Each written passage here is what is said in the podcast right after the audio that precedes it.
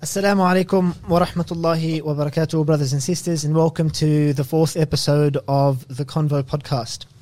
Uh, inshallah, this topic, uh, this episode is on the topic of special needs children, uh, which, uh, of course, is a topic which needs no introduction. Uh, it's a very, very important topic. Um, at the heart of this topic are the children themselves. Um, and of course, um, any relationships like parents, siblings, um, and in any other stakeholders like teachers, healthcare professionals, specialists. It's a topic that has a very wide ranging uh, scope in terms of a target audience. Um, we hope, inshallah, that this uh, podcast will be of benefit to us, that we can learn from it. Um, and we do have um, a very interesting discussion in store. Um, so, inshallah, what we're going to do is we're going to take a very quick break for our introduction and we'll return to introduce our guest speakers for tonight. Um, so, off to our introduction.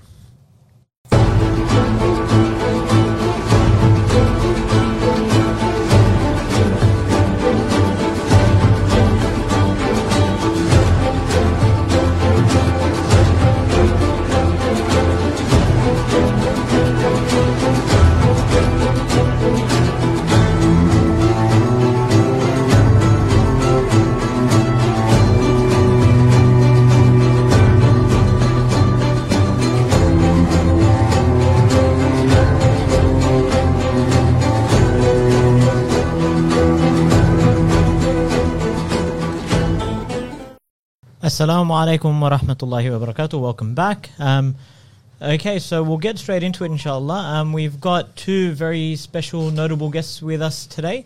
Um, we've got ourselves Sister Sonoba Rizvi, um, who is a psychologist, um, and we've also got uh, Sister Amira Kirsten, who is an experienced educator. Um, and both of our guests today, Alhamdulillah, have uh, quite significant experience, both professionally and personally, in the issue of special needs. So, first of all, Jazakallah khair, thank you both uh, very much for being on. We really appreci- uh, appreciate you making the time for this discussion. Okay, um, so inshallah, we. Um, we've got a couple of, well, not a couple, we've got quite a few issues we want to look at in this episode. Um, like we said in the introduction, it's it's a very important topic that uh, is is uh, of interest to very many people. So you know, special needs is a topic which uh, often is thrust upon people um, in the most unexpected of ways. Um, and you know, it's this archetypical sort of um, framework where sometimes parents, uh, without any any any specific notice, have to then quickly grapple with the issue, learn about it, research it, um, and try and cope with um, the issue itself if it's personal to them. If not, we have, of course, advocates for the issue. We have um, researchers in the issue. We have specialists. We have healthcare professionals. Um, and, and as we mentioned, it's a topic that's, um, that has very wide ranging scope and wide ranging interest. Indeed, yeah. Um, we we want to look specifically um, at the Muslim community. Um, yes, we want to look at the topic generally um, in a personal capacity, and I think um, as Hamza mentioned, you have some very interesting uh, experiences we'd, we'd very much like to to hear from and and to Yeah. learn about. But also society, the Muslim community, parents, children, how the various um, people in this issue are affected. So, so inshallah, we'll get started. Um, can we perhaps ask uh, firstly of our guests, and uh, maybe I'll start with uh, yourself, Sister Sonoba. Um, can you maybe perhaps start by telling us your understanding of just generally of special needs as as a term? What is that term a reference to? Well, uh, assalamu alaikum.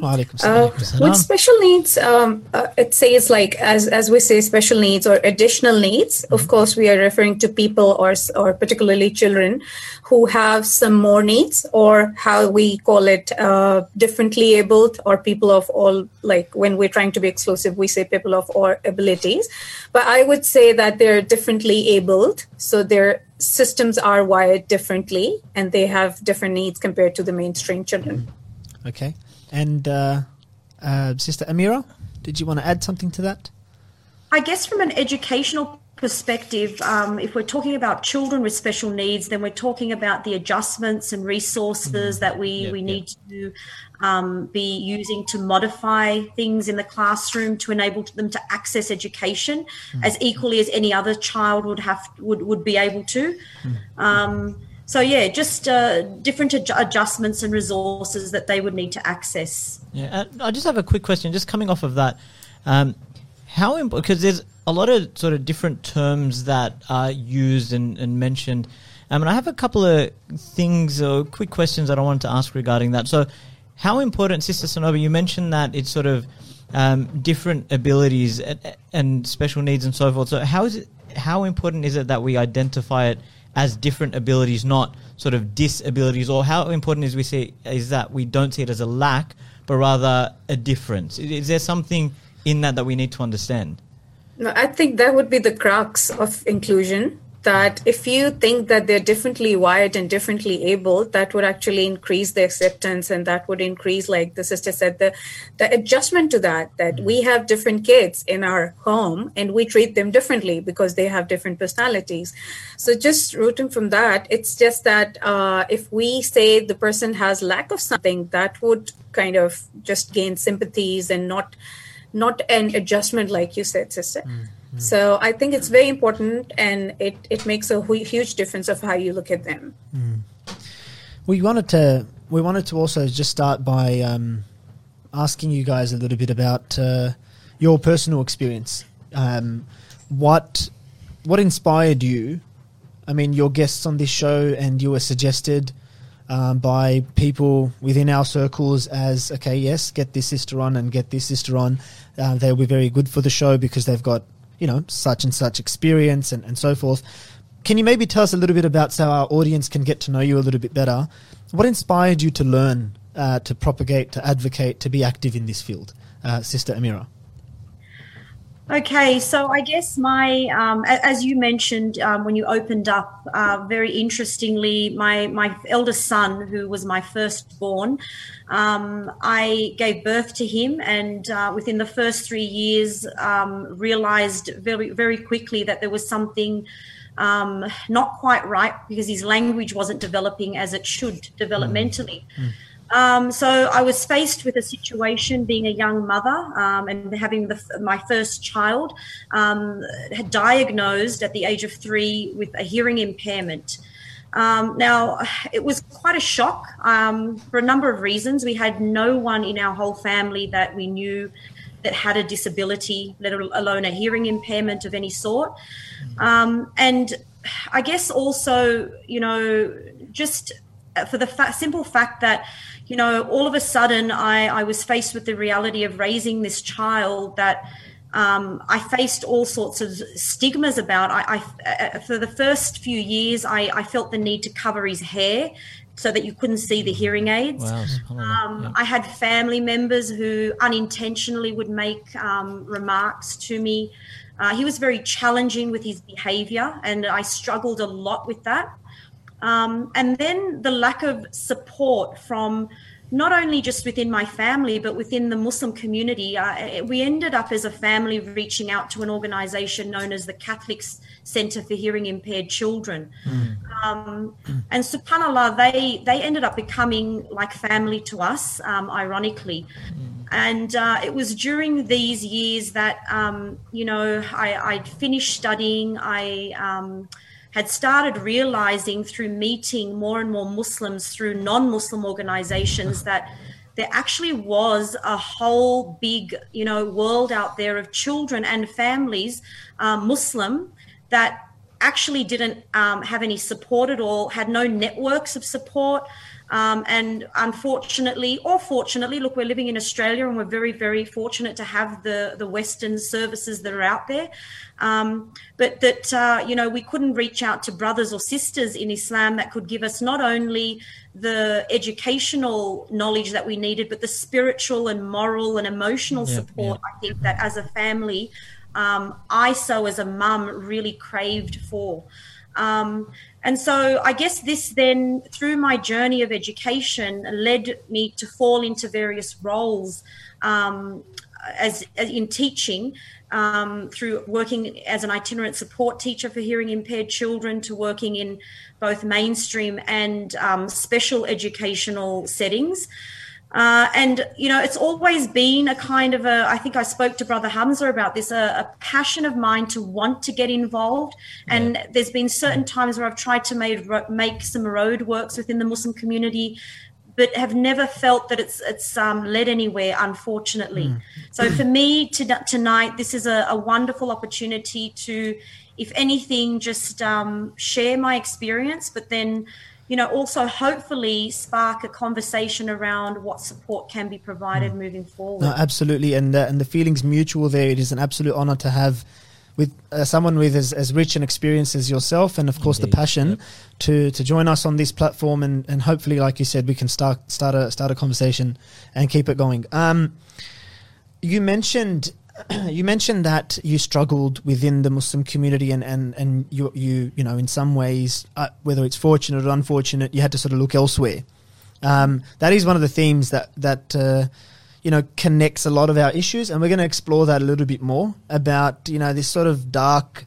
Um, you know, underbelly within within the community of issues that just so important, but they're not yeah, they're, they're not given their due under the carpet, unfortunately. Um, and it's something that, of course, like you know, in, in our previous episodes, we looked at issues like, um, you know, we looked at political issues, uh, we looked at Hajj and Eid, and um, we looked at the issue of the Lebanese crisis and stuff. But but this issue is so close to home for so many people. I think there was there were many in the audience that appreciated that uh, we're, we're, discussing an issue that uh, that is so close to home. Sister. Um, if I can get Sister Sanoba, if you can maybe share something similar as well, where you're coming from, like why is this issue so close to your your heart?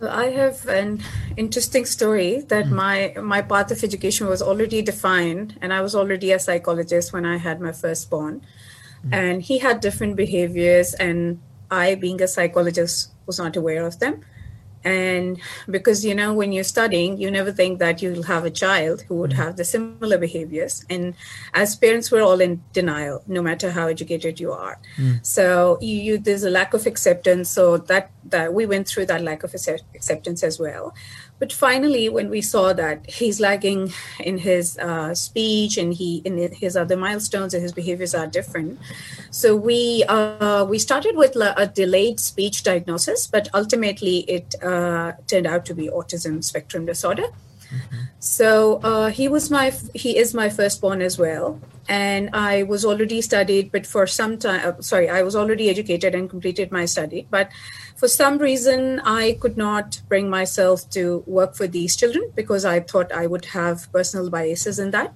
Mm. But at some point in in uh, in his parenting, I realized that if I already have the qualification in this area, why not I start working in this mm. as well? And my personal example was, of course, very helpful uh, for me to help other families, other parents, and like uh, I would agree to uh, to Sister Mira that.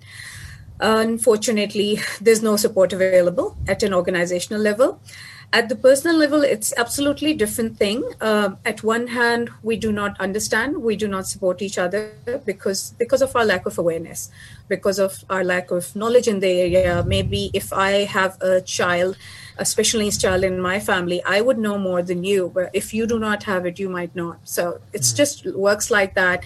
I would see people at different people's places and they would say, Oh, okay, so you have such a child. So how did you go? Can you help this other sister that I know? Yeah. And this is this is the way I found support and this is the way I supported people. I also went to some organizations for like how to access school, how to access a support class, how to access NDIS, and and in all that I found no no Muslim organization, unfortunately. So I, I just um just on that note, so it's um like I think there's a general perception that unfortunately the Muslim community is a little behind the eight ball on this issue. Um, but from what it seems, uh, both of you guys are suggesting, it's that it's possibly even a little more severe than that. Like it's not just that we're a little behind, but that some things are almost like non-existent. That's that's really troubling to hear. Like we should, as a Muslim community, we should have arguably a greater degree of compassion and concern for these very, very serious issues that certainly exist within our community. But as um, Brother Sufyan mentioned, they are often just sort of swept under the carpet. Um, I guess uh, my question would be, how much would it have meant to you guys if there was like a Muslim organization centered, specialized on the issue of special needs? And that you could access and go to, like Sister Amira mentioned, she had to go to a Christian organization. Sister Sanoba, you had to go to others as well. How much would it have meant to you to have something internally from the Muslim community? I, I can say from my perspective, um, it certainly would have been a, a huge relief um, in, in all facets from, you know, just relieving pressure um, f- from myself, um, my, my between myself and my husband at the time, my, my children who were undergoing a lot of stress um, because of, you know, appointments that we had to attend, Yeah, yeah. behavior that was not managed very well. Um, so yeah, a, look, a great deal. It would it would really have meant um, a huge deal, even spiritually. I think for any any Muslim, when you're faced with a test, and you know this is how we have to view this, um, Subhanallah, as as the, these are all we're all faced with different tests in our life, um, and and and these tests come easier when you're supported by a community. Um, so I think that definitely for um, going forward in Australia, I think as Muslims we're doing a lot of positive things and we're doing a lot of things right. We're getting education on uh, on the right track. Yep. We're you know looking after many facets that, of the community needs, but one of those areas, unfortunately, whether it's due to cultural misperceptions or um, you know, perceptions of shame, lack of an awareness, as Sister Sanobis mentioned. Um, we, we need to overcome some of these barriers as a community and, and face the reality of what is happening out there so that we can properly resource and, and support our Muslim brothers um, and sisters, inshallah. Yeah. Um, no, of course, and of course, we all pray for for sort of progress in that area. You mentioned um, that in your own experience, um, you found yourself just going from appointment to appointment, and, and that often is the the experience of parents in this field. Um, you know, finding themselves moving from appointment to appointment, sitting through therapies, learning, you know, on their own, just doing their research, uh, what their children's needs are. And there's a lot of room for, of course, for something at the uh, organizational level or the developmental level. Um, I wanted to look at the issue um, from a historical point of view. Um, and there's no there's no hard and fast like we're not coming from a specific research point of view but just like in preparation for this podcast and the research that it, that it required um, you know until about 10 years ago the issue of special needs wasn't very it seemed as if it wasn't very prevalent um, it, maybe in the community, maybe in literature. It seems like it's gaining a certain level of prominence now compared to um, compared to about 10, 15 years ago. My question is, in your in your opinion, from what you've read and understand of the issue, understood of the issue, is special needs is there a growing prevalence in children of special needs who rec- who have special needs? Or is it just that the awareness is growing? There's more social media, or, or, or is, it, is it actually a case of growing prevalence of children with special needs? Uh, Sister Sanoba, if you can maybe address that. Yeah, I think both both have increased because uh, it's quite debatable. Uh, like with with with a physical disability, of course, there are a lot of connections that you can make to maybe genetics or you know some some something that happened during birth or something like that. But with psychological disorders or developmental delays like autism or ADHD, uh, it's quite debatable. A lot of people make it to make a connection to the vaccinations. Uh, in our case, we vaccinated our son, and uh, he turned out to be autistic. So a parent like me would say, yes, that's true. But then I vac- I got the same vaccination to my second born, and she's fine. So you know, uh, the researchers are uh, are basically in both directions, and uh, there's no hundred percent valid research that can establish that connection. Then a lot of researchers also point towards the processed foods and the kind of Yeah, you know yeah. the pesticides that you use during uh, the, during your, while we grow our crops and everything like that. But in terms of genetics, uh, I would I, I'm I'm the one uh, who is really interested in finding out why, and mm. we got all the genetic uh, kind of testing done for him. But like our neurologist said, that there are like 20,000 genes in our human body, and we can only test a few of them. Mm. So you know, it's it's very hard to even find out, even if it was genetic. Mm. But I think the numbers have definitely increased, and so is the awareness.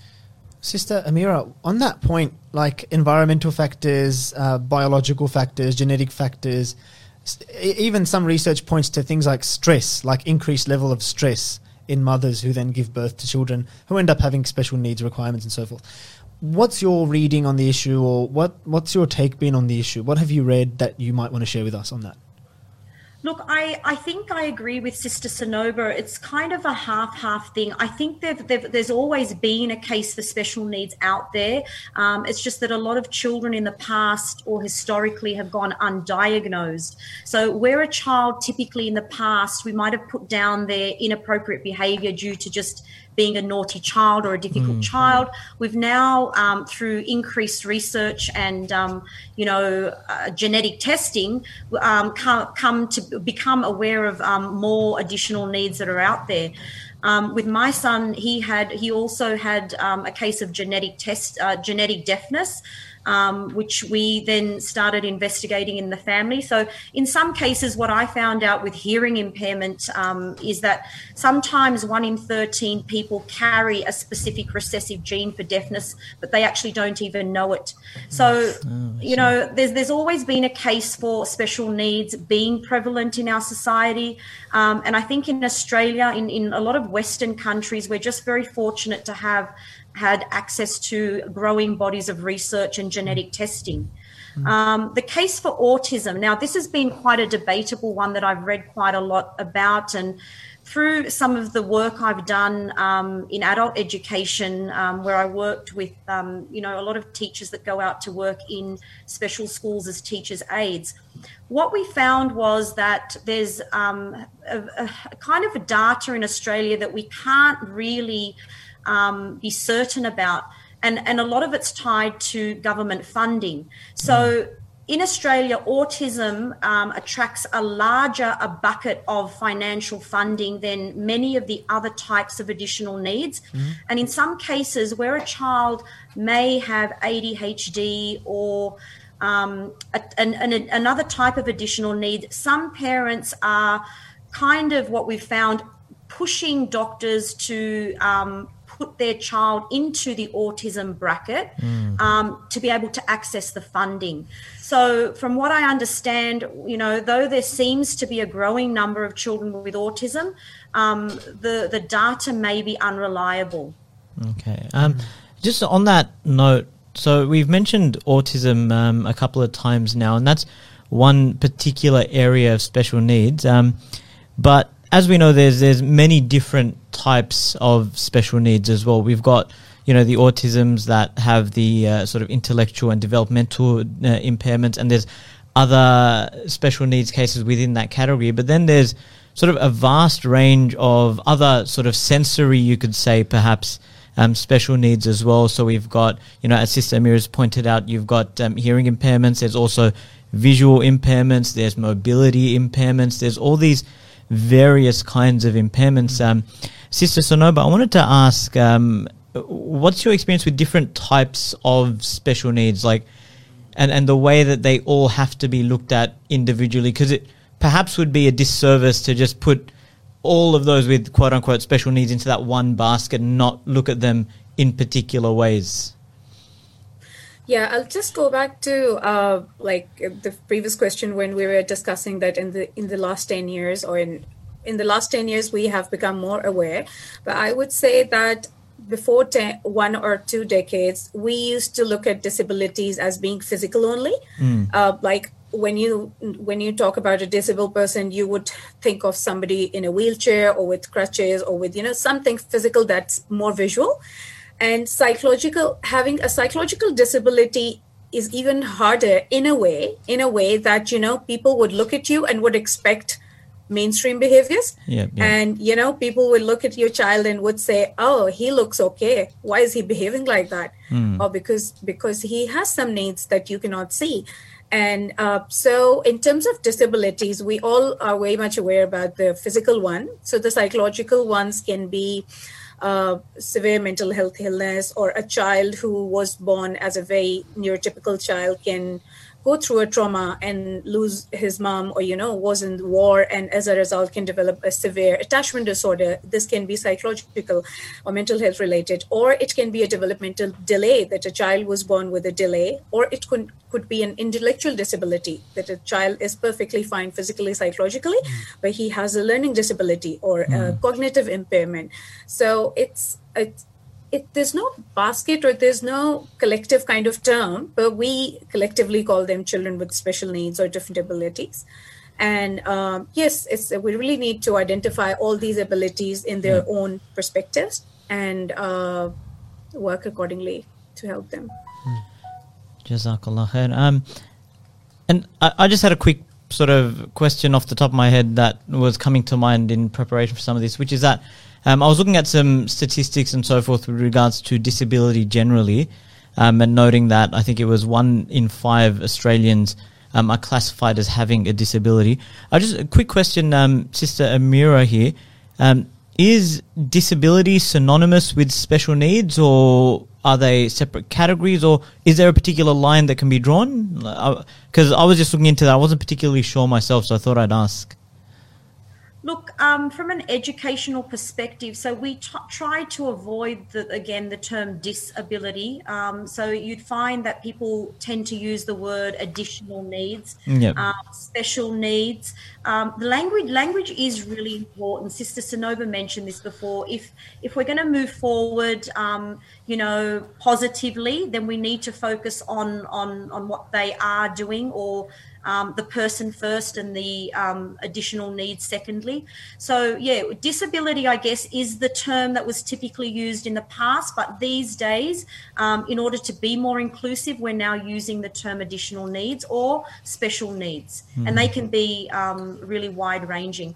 I, I, just I need to echo some of those sentiments that Sister Sonova mentioned about.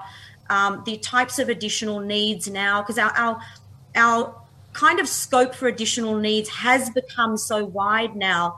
And those ones that don't or can't physically be, be seen are truly harder to understand. And when she talked, um, when she mentioned earlier about, um, you know, we, we kind of assume typical behaviors from a child that may have an additional need, but we can't see that. It really sparked something for me that happened with my, my eldest son mm. um, as he went into high school because he was mainstreamed.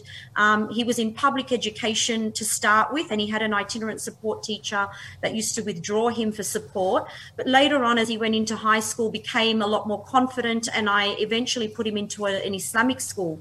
Yeah. Uh, but again, just to show the differences in attitudes and acceptance towards additional needs in the public education forum versus Islamic school education forum. I remember going to a, a parent teacher interview with one of his high school teachers, and the first thing she said to me was, Miss Kirsten, I think your son has selective hearing.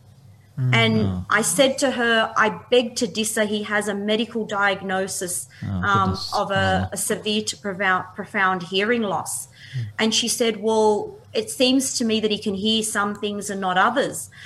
And, you know, it broke my heart at the time, but I, I was on this mission to prove her wrong. So I, I, ended up making another appointment with her.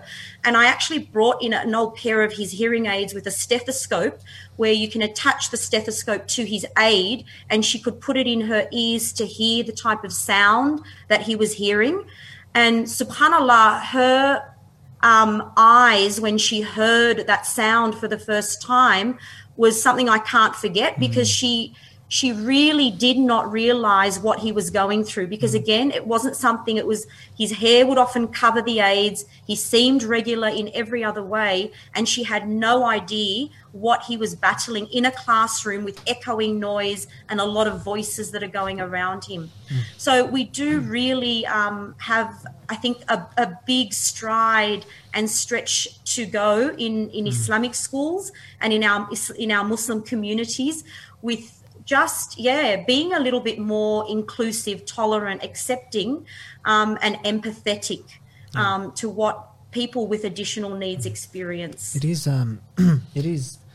Jazakallah khair for sharing that experience. It's Yeah, eye opening. Uh, it's actually, it's mind boggling because you think, um, you know, in the area of teaching or not just teaching, but like legislation in various industries, you are bombarded almost with, um, you know, adjustments. Like the notion of things need to be adjusted to cater for people with different needs, right?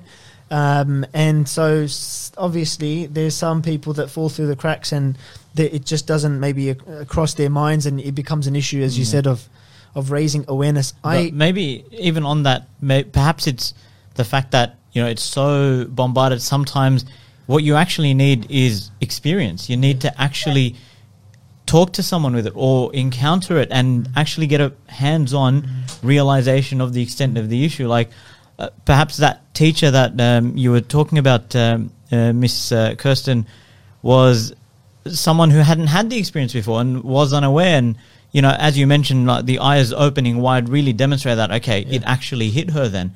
I mean jazakallah khair there was a really powerful and profound experience. So thank you very much for sharing that. Really really appreciate it. I um I I wanted to ask um I, I watched a show um again in the lead up to this. Um it was a show on ABC with um, Leigh Sales if you if you know the reporter.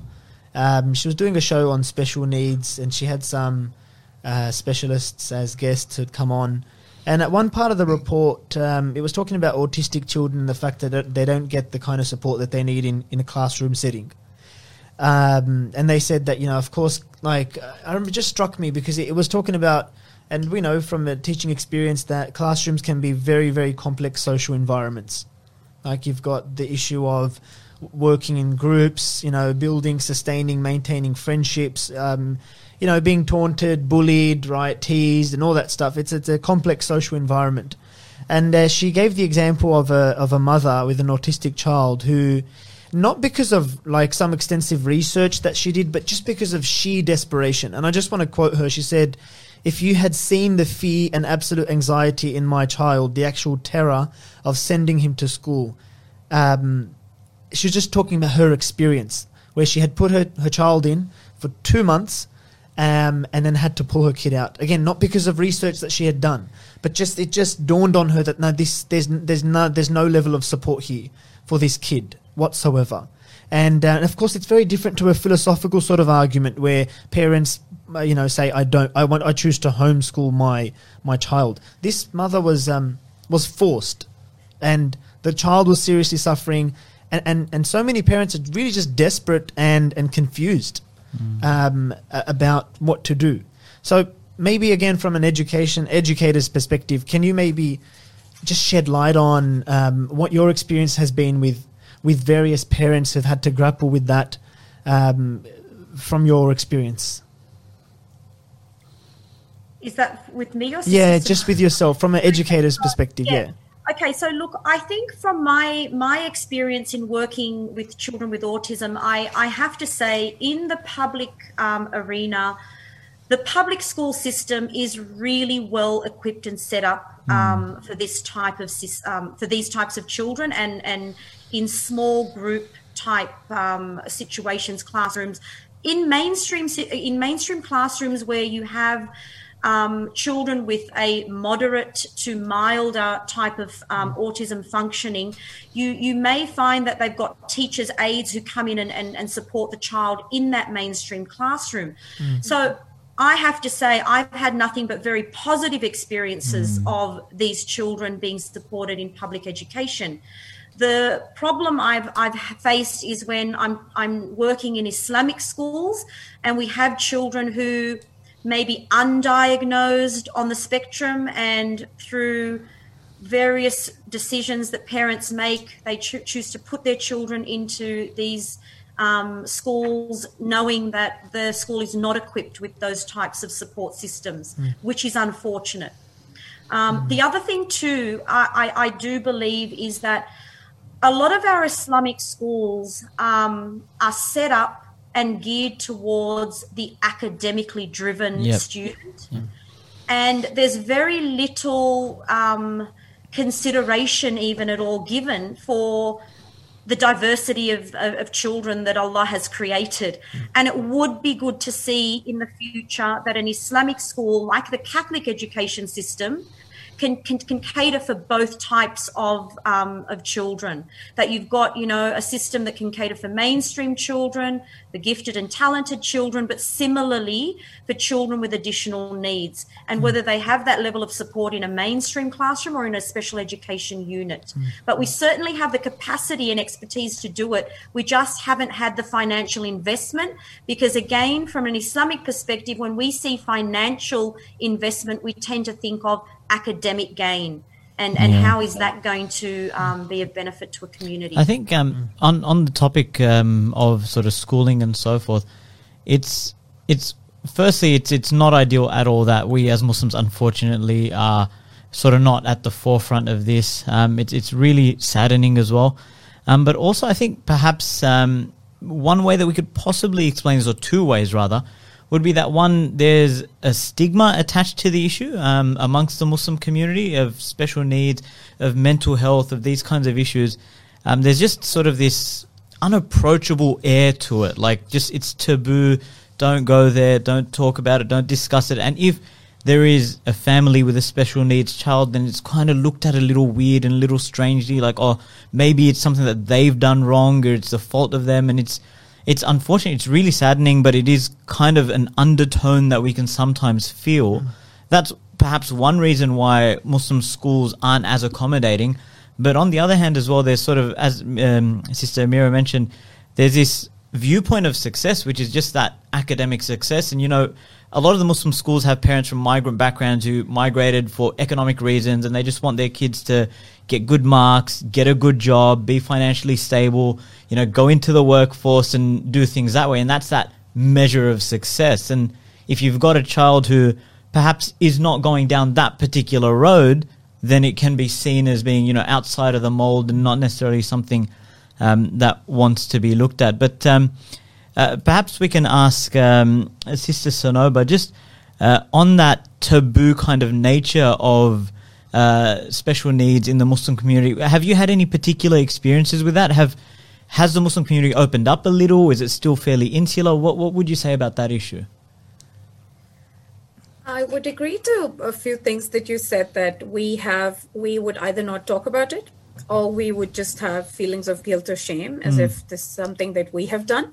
Uh, but fortunately, I was uh, I I always had people in my family who would always say like like Sister Mia said that it's a test because mm. for us life is a test. Everything that happens for a reason from Allah Subhanahu wa Taala, and you know we cannot kind of complain about that. So if if your family is mirroring and if your family is reassuring you of these things i think that is a big support and uh, if you hang out with people who also say similar things oh you're getting lots of rewards for that or you, you're working hard on your child and allah is you know uh, painting is already hard so allah is even doubling your rewards and things like that i think that makes a huge difference mm-hmm. and um, not to deny that i have had interactions with people who were totally on the other side. That you know giving you those looks or bullying your child or not mm. understanding. Uh, but i think um, for us muslim society being a collective society is still a blessing because we do have supports. Like i have found people who would not uh, have anyone to hang out with. Nobody is available where uh, they understand their child, they welcome their child, uh, the special needs child, in their play behavior. They're happy to adjust their their you know small little uh, games as per that child's needs but mm. I, I i am quite fortunate that i had some families who who in my in my immediate and in my friends uh, circle where they understood my child and they helped him grow and they helped him learn the skills where he had to be given special attention for. Mm. Uh, but in terms of, I would just like to add that if, in terms of schooling, I moved interstate because of Islamic schools. Mm, and okay. I found out that my son cannot go to the Islamic school where my girls are admitted to. So, you know, uh, that was a big shock. And that was like when Wow, you yeah. entered Islamic school, you have a different feeling, or you see people like you, very relatable, you know, Assalamu alaikum, how are you, sister, and things like that. And finally, you tell that, oh, my child has a special need. And they're like, oh, no, we're not the expert people. So that gives you a shock. You're Yeah. like, oh, where do I go then?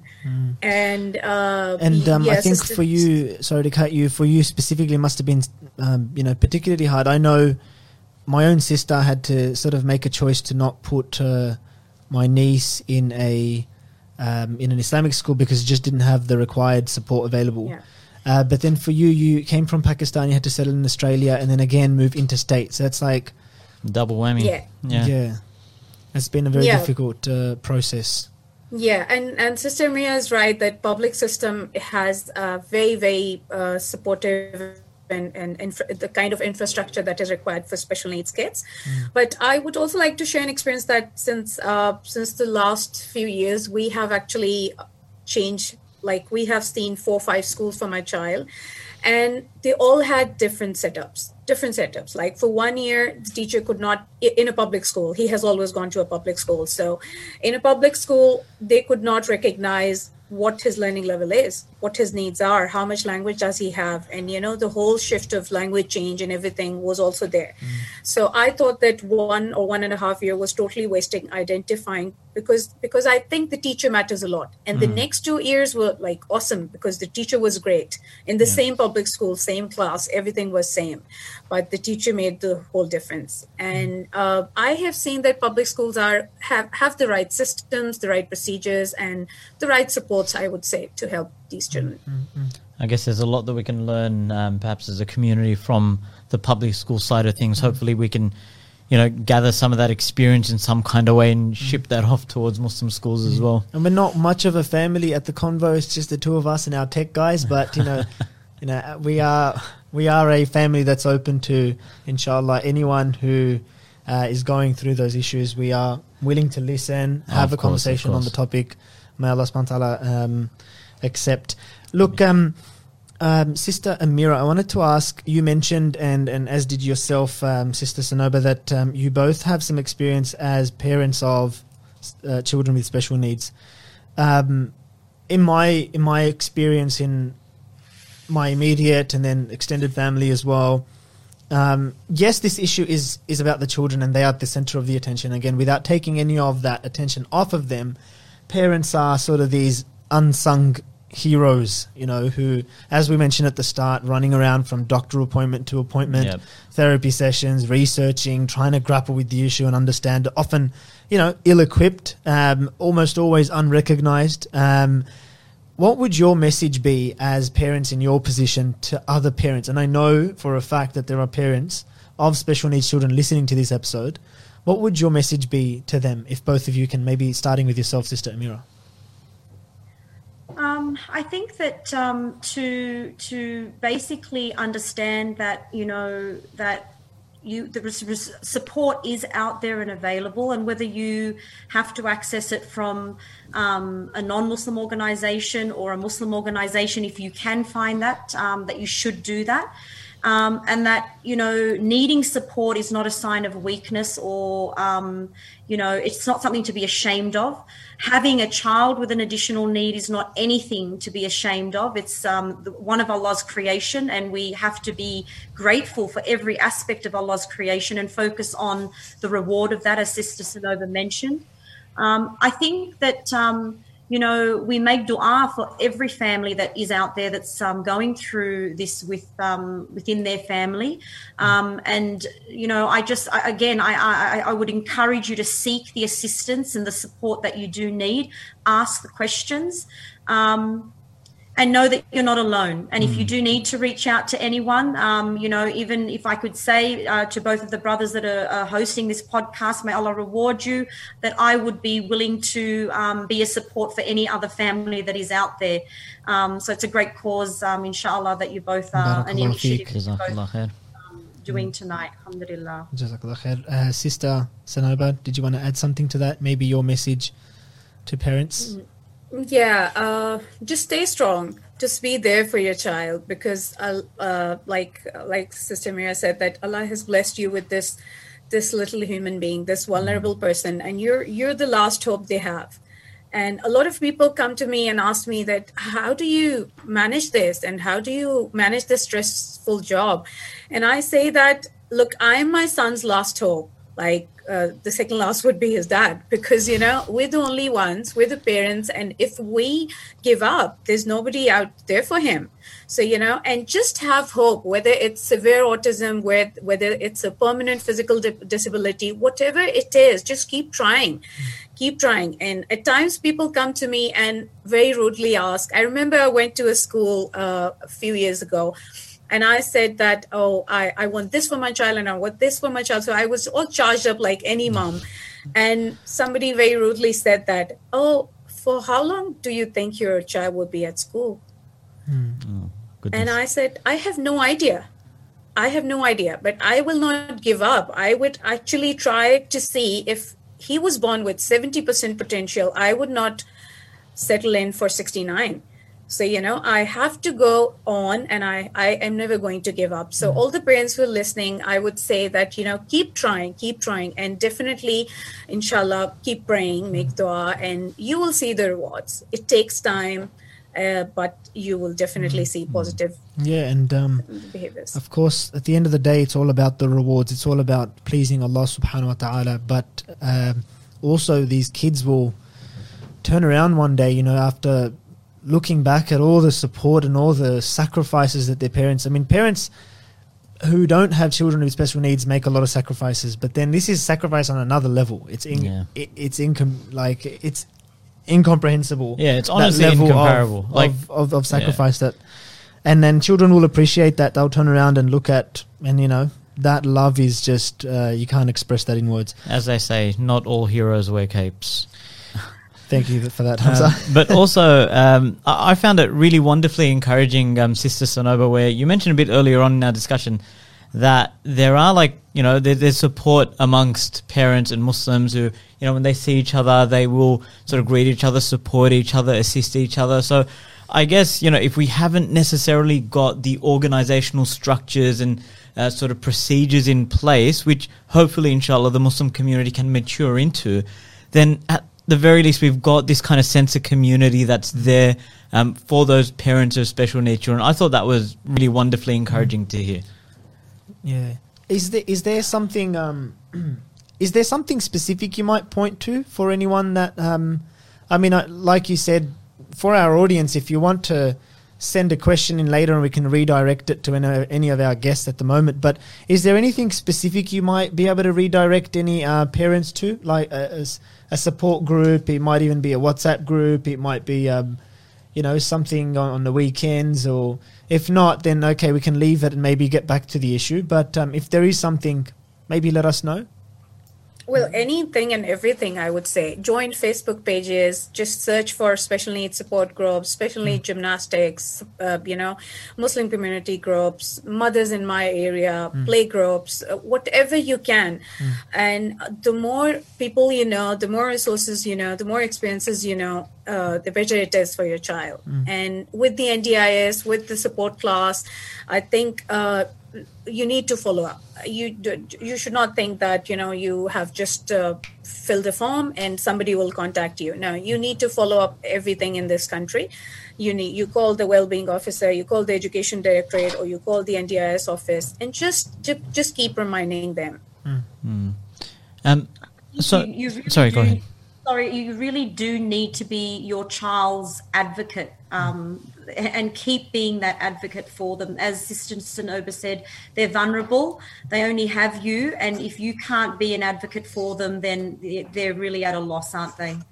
yeah Yeah. Um, I wanted to just ask. So we we've spoken a bit about community and sort of, you know, what we'd what we'd want to sort of have the community provide um, to parents and children um, who are involved with special needs. But I wanted to ask if you had a particular message that you could deliver or particular way that you could adjust the community or something you could address to those people in authority, like, you know, say school principals, uh, imams of masajid, community centers, Business Uh, owners, just, just anyone. yeah, whoever it might be, you know, service providers, you know, Muslims in, in health services.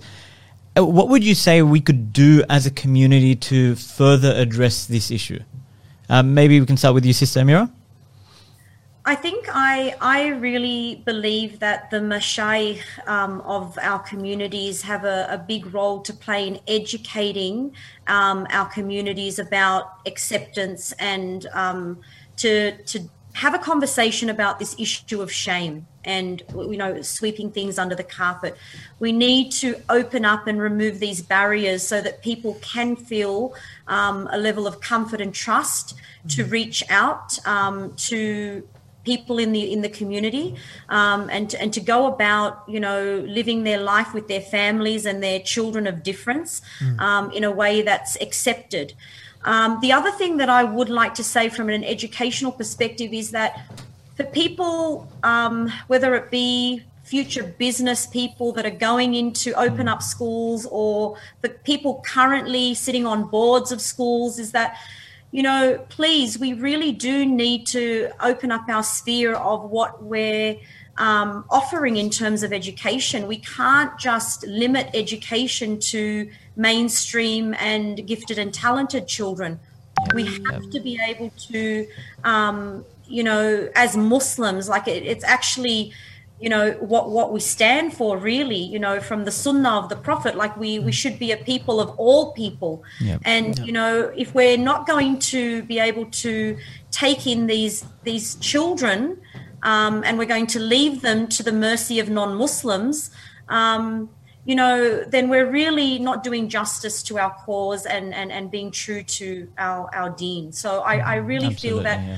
um, people in education need to put their money in all spheres, and, and special needs is one of them. Sister Sanoba, can you maybe just on that on that point, uh, Sister Amira mentioned uh, insights from the Quran. Maybe uh, if you could mention something similar, is there is there some verse of the Quran? Is there some some aspect of the life of the Prophet that for you speaks specifically to this issue, or for you has been a source of strength, um, a source of inspiration, a source of motivation?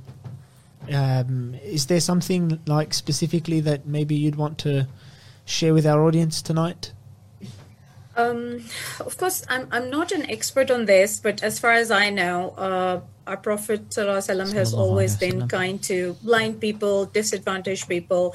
And as far as I know, uh, Quran does not uh, exactly mention disability, but it does mention disadvantaged or weak-minded people. So uh, when when there's a compulsion of some something, it would always say that other than the ill or the weak-minded or the disadvantaged. So uh, a lot of researchers consider disabled children or special needs children to come under the disadvantaged one. And uh, it's just that overall, Islam is a religion of equity and equality. Yeah. So, you know, uh, uh, and nobody is supposed to call anyone by offensive name or, you know, bully them or ridicule at them generally. So, if we keep that spirit, we should be a bit more inclusive Absolutely. in our approach Yeah, and we can address these kids as well. Okay, Jazakallah khair. Um, we want to um, we want to go to our callers and, and see if there's anyone that would like to ask any questions or comments. Uh, to those listening, uh, we do have our number up on screen. If you see on the bottom uh, right hand corner, it's so small I can't actually see it from here myself. Yep, I'm trying to read it myself. um, can't make it out. Um, if we can, um, is there is there a way to blow that number up by any chance, guys? Or I can't actually read the number out from here. Sorry, well, man. it's on screen, so for those who are watching, uh, please feel free to uh, jump on the phone, give us a call, and extend this conversation, inshallah. Um, but in the meanwhile, I, I thought I'd share um, a little something that I was uh, looking into. You know, with the whole COVID dramas, right? So there was that transition uh, transition to um, online teaching and learning, and you know, parents having to be much, much, much more involved uh, in terms of the education of their children.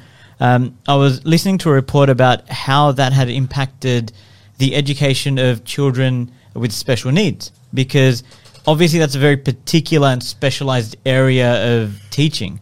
Um, and so there were these parents who were being interviewed about how they were trying to deal with it because obviously these they could no longer send their children to those particular institutions, or the educators weren't able to attend to them.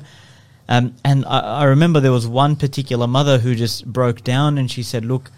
I'm I'm entirely reliant on these services, and I'm very involved, and I'm very sort of um, concerned about the education of my child, but I simply don't have the skill set.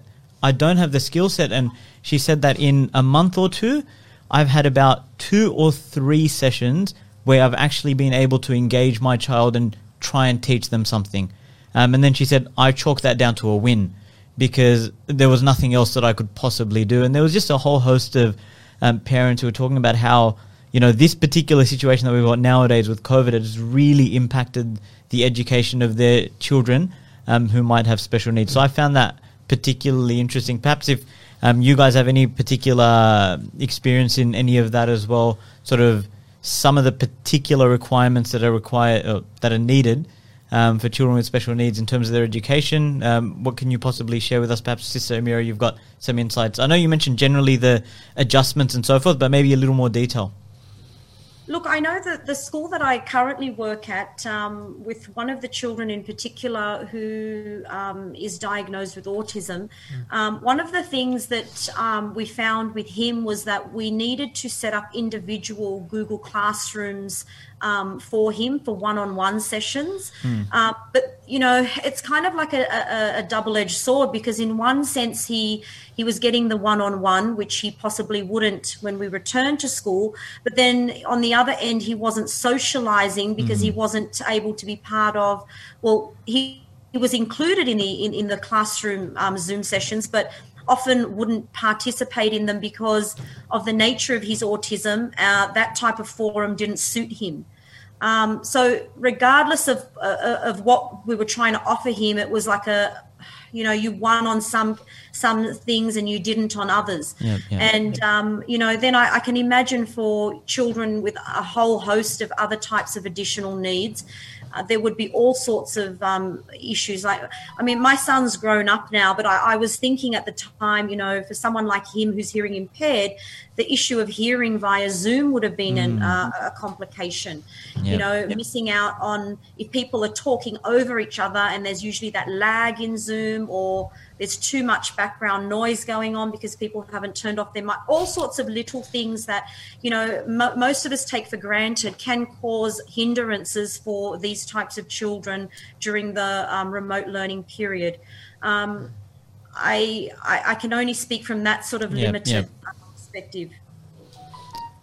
Jazakallah Someone's phone is connected up. Sorry, someone's phone is connected up in the studio to the actual microphone. So yeah, no wonder I keep getting these little message tones in my now ear. Now I've just been muted. Can you hear me still?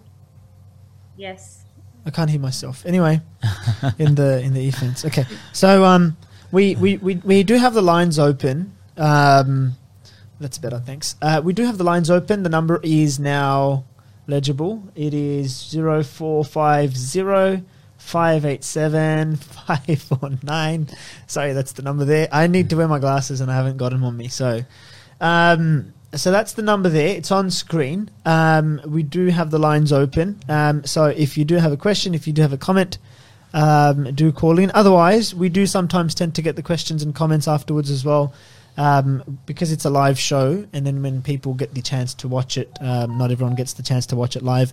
We get um, comments sort of flooding in. I think we have a we have someone on the line. We'll just see if we can take someone. No. No, all right. Well, no, not at the moment. Um, Sister Sonoba, just while we, we're waiting to see if we can get any calls coming through, um, just a quick question. So, we've focused a lot on children with special needs, and naturally, it's an area of serious concern. We've got to look into it, got to be active in it as well. Um, but these children eventually grow up and you know get older, go into the workforce, go into other areas, and all that kind of thing. Um, could you perhaps just talk us through sort of some of the concerns or some of the realities rather that could be faced with uh, by people of special needs and varying abilities when they're in their adulthood and when they're sort of progressing beyond schooling? Because we've looked at that in a fair amount uh, of time here, but we haven't really looked at the other end of that. So maybe you can um, enlighten us with a bit of that information. I think when we work on children with special needs, our our main fear is not for them to develop into dependent adults, and uh, we uh, our focus is to make them independent as much as we can in terms of their speech, their behaviors, their managing their life, their self care tasks, and you know, uh, the, the last being education. And um, I think that's why the early intervention is very important in terms of speech for example the earlier the better uh, because children are uh, are are very what do you call raw human beings where you are where that's a good time to shape behavior to condition their behavior. A 15 year old would not do something for a lolly and Yep, a yep. two year old would and you know uh, so the earlier the better. And once the speech is there and the behaviors are targeted early on i think we can help them develop into better independent uh, human beings. Otherwise of course we know that we have special needs adults as well and we have people in residential homes and Yeah. where when they when there's nobody uh, left behind to look for them that's where they end up at. And that that's that's something that we would not like Mm, I see. for any uh, family member to happen yeah Um, and Sister Amira, for, forgive me if this is um, too personal question, but with, with regards to your son, you've mentioned that he's grown up now. Um, what does how does life look for him with regards to his hearing impairment? Can you give us a bit of insight of how he's sort of developed and gone through? Because um, you know he's gone through schooling and so forth. Alhamdulillah, my son, um, out of all my children, I, my kids will probably hate me saying this, but you know, it's the truth. he, he was naturally the most intelligent of my of my children. I had a, an amazing memory. Um, he actually, with no study, did quite well in his HSC, but um, ventured off into a. We're not suggesting that you go to your HSC with no study, by the way. That's not an advocation for that at all. Um, but uh, no, ended up uh, pursuing a, a a career in, in the construction field. He runs his own concreting business now. Um, I have to say, over the last uh, 20, he's now 26, 25 years, the technology for hearing aids have just remarkably improved.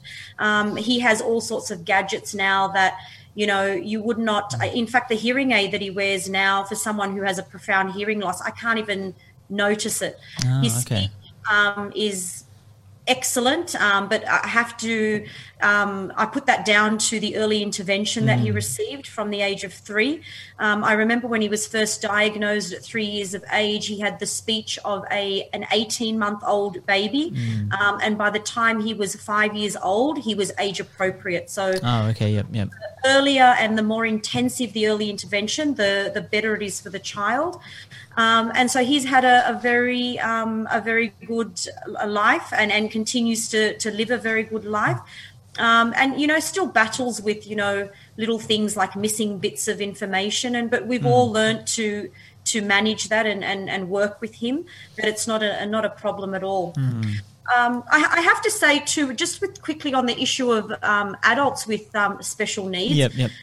Um, again, living in Australia, we, we are so fortunate that people have become a lot more accepting. And, you know, I, I often really love the fact that when I, I walk into places, you know, be it Kmart or McDonald's or something, that I see, you know, people with Down syndrome or any type of additional need that are, are being employed to the capability that, that they have. Yeah, and I yeah. think that's really admirable. It would be lovely to see that embraced even in the Muslim um, communities. Absolutely, yeah. many Muslims that run businesses, um, and to have those people included in some capacity um, within in the communities that we have would be an awesome thing. Absolutely.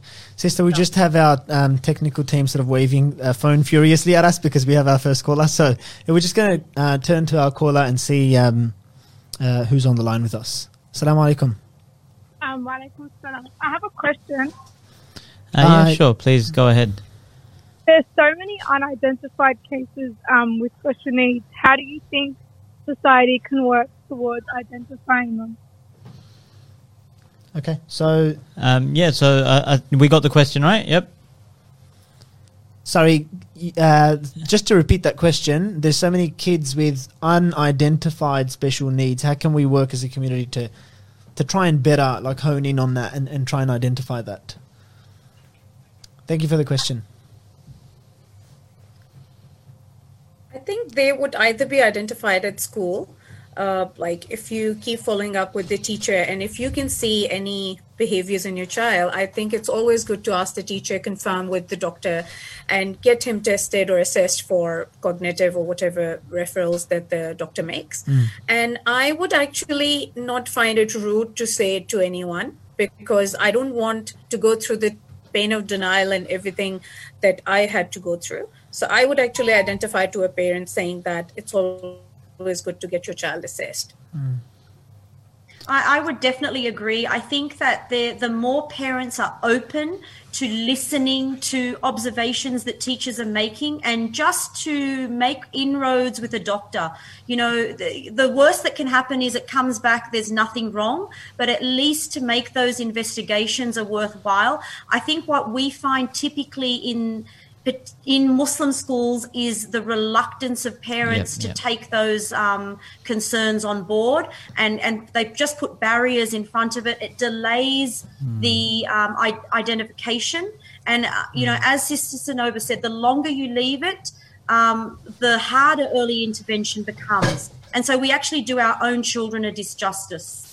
And I guess that sort of plays into the point that you were mentioning earlier, Sister Amira, with regards to things like imams who, you know, have a big role to play in terms of just lifting that attitude in the Muslim community, raising awareness, and just letting parents, families know that look, it's okay. Don't worry about it. You got to look into these things. We have to accept the reality of it, and we have to make sure that we're accessible, we're open, we're inviting, we're you know over the issue, and and that would go a long way. Imagine if our community had that thorough attitude to it, hmm. and you know a school said, look, you know, it's probably best that you have your child looked at, and then they'd say, yeah, no worries, let's go do it.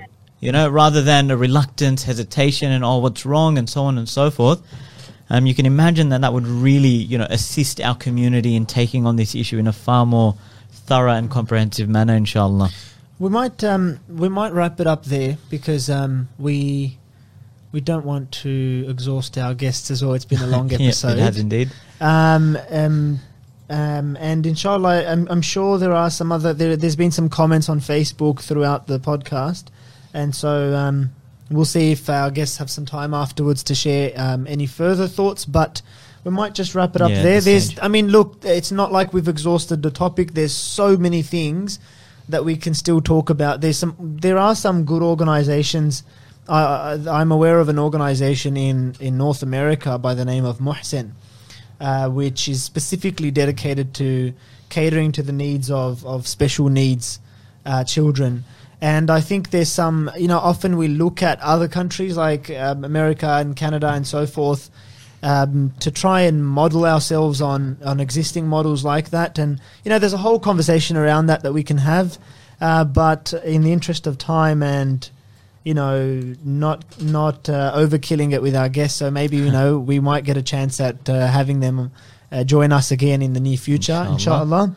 Uh, we might just wrap it up there. Um, we can leave it at that. Um, Jazakallah khair once again from uh, us here at the Convo. Um, Jazakallah khair, we're delighted to have you guys. It's been a wonderful conversation. I know that I've learned a lot, and I'm certain that um, our listeners have as well. So, from the bottom of our hearts, thank you very, very much for coming on, for making the time, and really talking about a critical, critical issue. Absolutely. And as was mentioned earlier, perhaps you know this can spark some more people to have some more conversations in certain places, and that could lead to something more. And inshallah, we can um, we can just be part of that ongoing discussion. Sister uh, Amira and Sister Sanoba, thank you very much for joining us tonight. Uh, inshallah, we'll leave it there. Assalamu alaikum wa rahmatullahi wa barakatuh. Thanks for having us. Walaikum assalam. So-